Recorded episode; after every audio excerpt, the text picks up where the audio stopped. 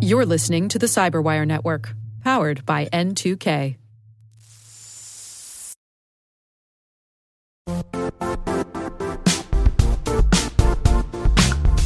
The IT world used to be simpler. You only had to secure and manage environments that you controlled. Then came new technologies and new ways to work. Now, employees, apps, and networks are everywhere. This means poor visibility, security gaps, and added risk. That's why Cloudflare created the first ever connectivity cloud. Visit cloudflare.com to protect your business everywhere you do business.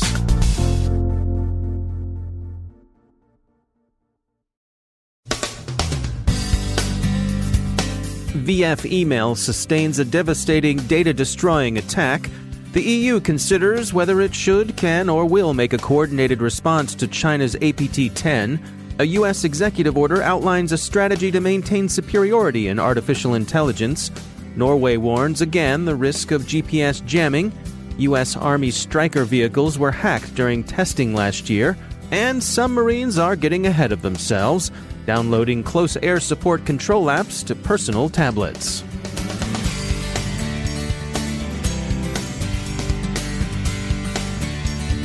From the CyberWire studios at Data Tribe, I'm Dave Bittner with your CyberWire summary for Tuesday, February 12, 2019. Secure email provider VF Email sustained an attack yesterday afternoon that wiped its U.S. infrastructure. Someone attacked and reformatted its servers so as to make the data they held unrecoverable. It's potentially a business killer. There's a good chance the company will cease operations. The company tweeted, quote, Every VM is lost, every file server is lost, every backup is lost. End quote. They're working on the one file server they caught in mid formatting, hoping to be able to recover something from that one, but this seems a best case scenario.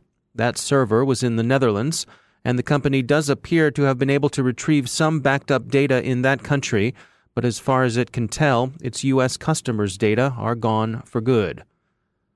The company has been, as far as anyone can tell, commendably open, prompt, and transparent with its disclosures. Others might learn something if they look at VF Email's public response to the incident. They might also see the attack and its effects as a cautionary tale about the importance of secure offline backup, routinely checked and regularly exercised. Milwaukee based VF Email has been around since 2001, offering a service that scans email for potentially malicious content.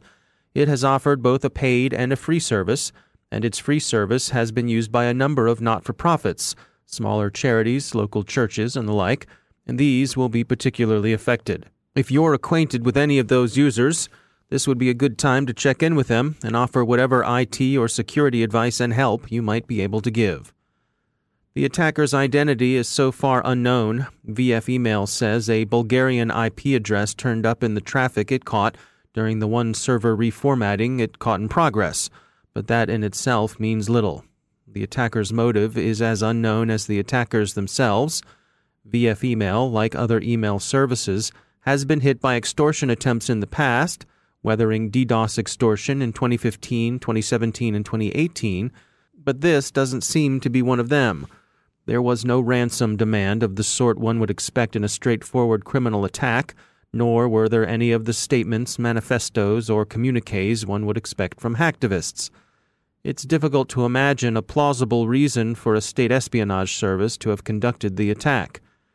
But based on what's known so far, the motive may be simple malice or just the lulz, which usually amounts effectively to the same thing. We've been following the curious case of American security professional Paul Whelan, who claims he was visiting Russia to attend a wedding and was handed a flash drive that the Russians say was full of classified information, after which they promptly arrested him. Shane Harris covers intelligence and national security at the Washington Post. He has been sitting in the jail ever since and trying to meet with officials from various embassies uh, and getting ready to, uh, it looks like perhaps actually plead his case when it goes to trial in Moscow it's been kind of an uphill battle really for him to get access to any kind of consular officials normally what happens is when you are a citizen foreign citizen in a country uh, and you're arrested you're supposed to have access to officials from your uh, your home country's embassy or their consulate. Uh, and in this case, Paul Whelan actually uh, claims citizenship in four different countries, which is quite unusual. He has four different passports uh, Canada, the United States, uh, Great Britain, and Ireland. And he has been trying to see officials from those countries, but as you say, the Russians have been dragging their feet. They've been throwing up various administrative roadblocks. For instance, the State Department wants to allow him to sign something called a privacy waiver, which would actually allow the US government to talk publicly on his behalf. Uh, and they've been able to finally get the waiver to him, but now the Russians are saying he has to mail it to the United States. And so they keep it's kind of one thing after another, according to his family. And, and all this time, we should add, uh, as he's going through these various diplomatic maneuvers to try and get someone to represent him, he has a Russian lawyer but the government in Russia has not detailed any of the precise evidence in the case. So he hasn't seen anything like a criminal information or an indictment, which you would see normally, for example, in a United States court. And so, what's the speculation here? What, what do we suppose is actually going on? Well, it's pretty much nothing but speculation at this point. Hmm. Um, I think w- one thing that seems fairly sure is Paul Whelan is not a spy for the United States.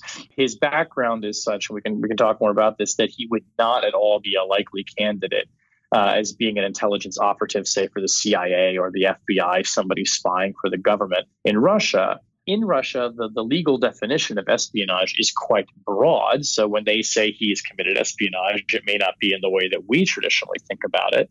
But some experts believe that this was perhaps some kind of a setup uh, that maybe he was tricked or lured into taking some information that he shouldn't have.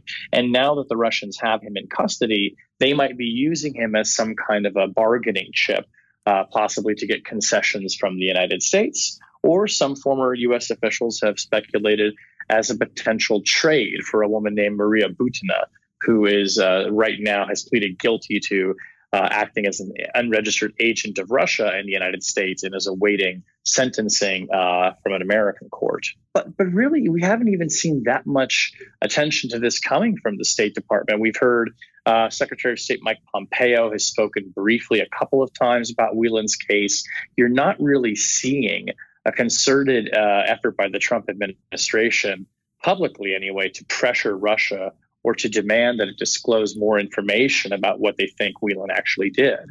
Yeah, that, that was actually going to be my next question to you. I mean, with this obviously uh, peculiar relationship that President Trump has with Putin and the Russians in general, um, you know, is that affecting the negotiations here and, and what the what the State Department wants to do or is able to do? You know, I think it, in some ways it has to be affecting them. Um, we know this is an administration that, on the one hand, it has undertaken some policies like sanctions and the expulsion of Russian diplomats from the United States that are certainly tough on Russia and, and are pushing back at it for a number of its different transgressions as the U.S. sees them, including interference in the 2016 election and the, and the attempted murder of a former Russian agent in Great Britain.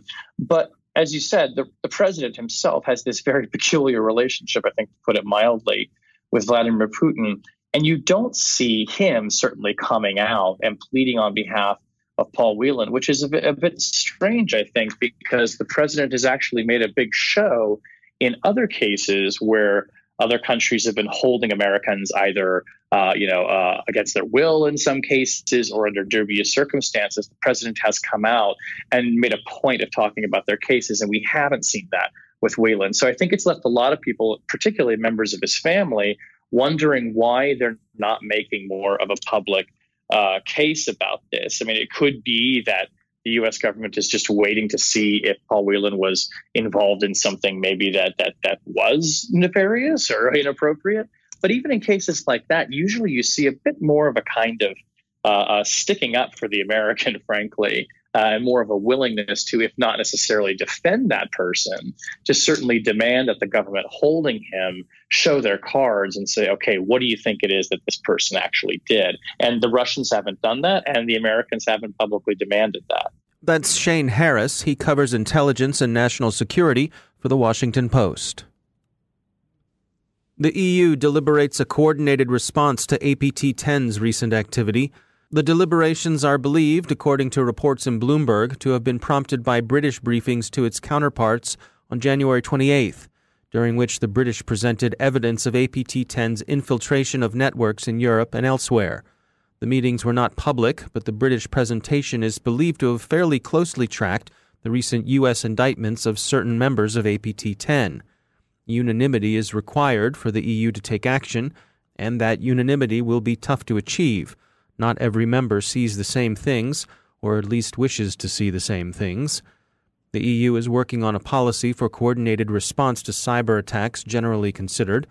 The APT 10 affair is expected to be raised during high level Sino European talks scheduled for April. President Trump yesterday signed an executive order designed to maintain American leadership in artificial intelligence against determined, effective Chinese competition. It enunciates determination and some principles, and it directs agencies to make AI funding a priority when they plan their budgets but actual resources for research and development will have to come from Congress. Three incidents of military concern have come up this week.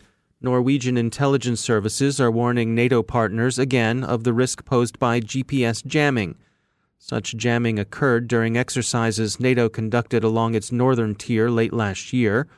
It was widely attributed to Russia at the time and there's been no particular reason beyond rather routine Russian denials to doubt that attribution. The jamming is particularly worrisome not so much because it's a nuisance during military exercises, but because of the threat it poses to civil aviation, whose navigation systems were also affected. The other two reports come from the U.S. The Drive reports that U.S. Army Stryker combat vehicles, specifically the upgunned Stryker infantry carrier vehicle Dragoon, have been hacked. The publication says it's unclear whether the hacking was a test or a live cyber attack by an actual adversary, but a look at the report from the U.S. Defense Department's Office of Test and Evaluation suggests that the hacking was conducted during early user testing the Army conducted last year in Germany. As the Pentagon report says, quote, adversaries demonstrated the ability to degrade select capabilities of the ICVD when operating in a contested cyber environment. In most cases, the exploited vulnerabilities predate the integration of the lethality upgrades. And a report by the Department of the Navy Inspector General finds that the Marine Corps appears to have a problem with shadow IT. It's the sort of issue that surfaces wherever clever and motivated people in an organization look for easier ways of doing their job. In this case, the job is coordination of close air support something the Marines would like to push down to platoon level, moving away from the centralized system exemplified by, for example, Anglico teams. According to the IG, Marines have been downloading two apps, Killswitch and APASS, onto their personal devices. Killswitch and APASS were both designed by the Naval Air Warfare Center Weapons Division. There's authority to operate them, and the Marines have been using them for their intended purpose the problem is the personal devices. They should only be used in the arguably more secure service issued tablets, not the ones they might have bought for themselves at a Black Friday doorbuster sale from, say, Best Buy in Jacksonville or Oceanside. The concern is that the personal devices might be hackable, as the Russians are said to have hacked Ukrainian fire direction app Hoper D30 couple years ago. So, a friendly reminder Use the proper tool for the proper job, Terminal Lance.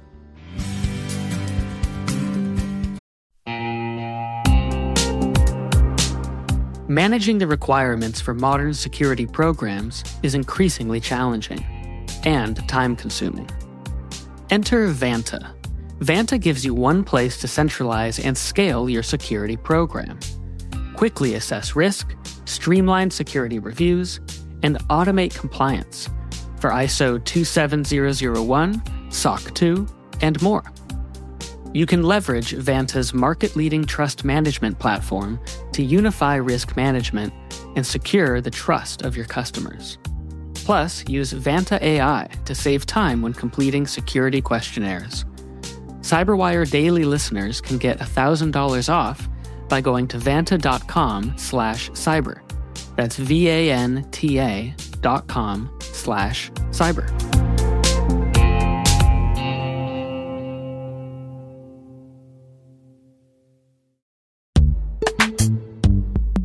In the dynamic world of enterprise security, identity architects and IT leaders face a major challenge.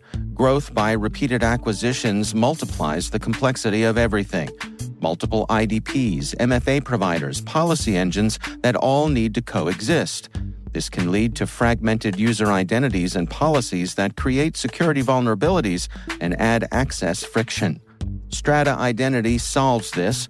Now you can decommission unneeded IDPs and consolidate the ones you'd like to keep without rewriting apps or disrupting users, engineers, and app owners. Plus, Strata's modular architecture makes it easy to integrate with any identity provider without manual maintenance and coding. Join the ranks of cybersecurity leaders using identity orchestration Visit strata.io slash cyberwire, share your top identity security priorities, and receive a pair of complimentary AirPods Pro. Offer valid for organizations with over 5,000 employees. Step into a new era of identity management at strata.io slash cyberwire.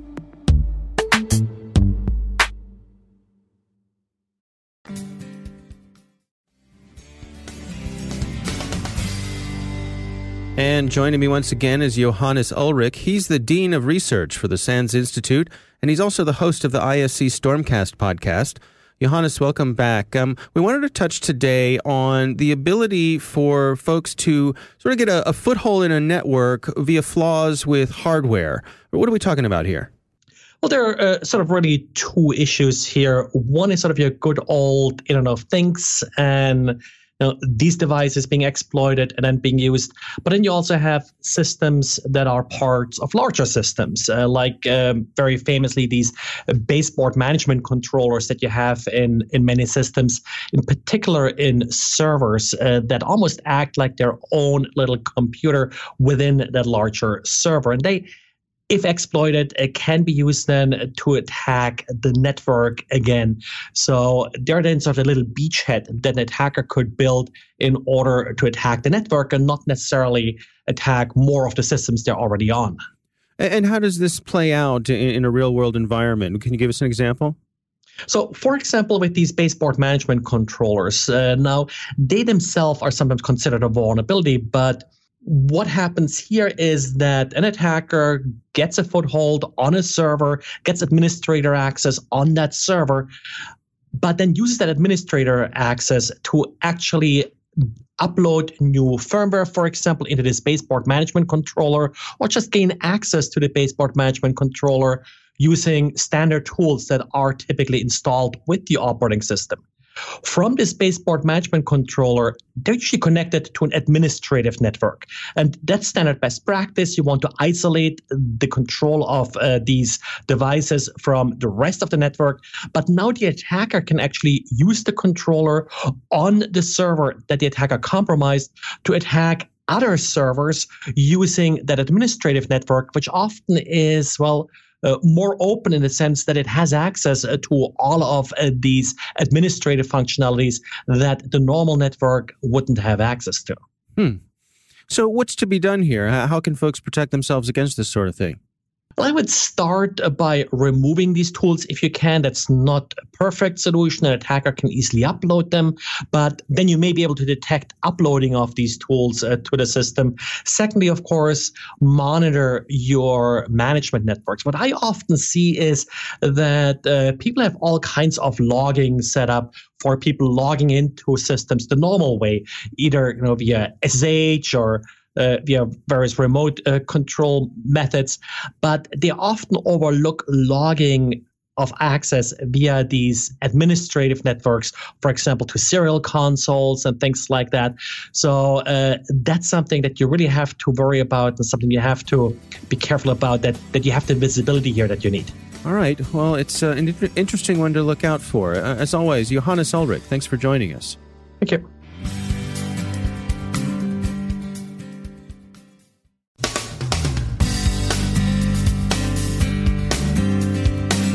And that's the Cyberwire. For links to all of today's stories, check out our daily briefing at thecyberwire.com. And for professionals and cybersecurity leaders who want to stay abreast of this rapidly evolving field, sign up for Cyberwire Pro. It'll save you time and keep you informed. Listen for us on your Alexa smart speaker, too. The Cyberwire podcast is proudly produced in Maryland out of the startup studios of Data Tribe, where they're co building the next generation of cybersecurity teams and technologies.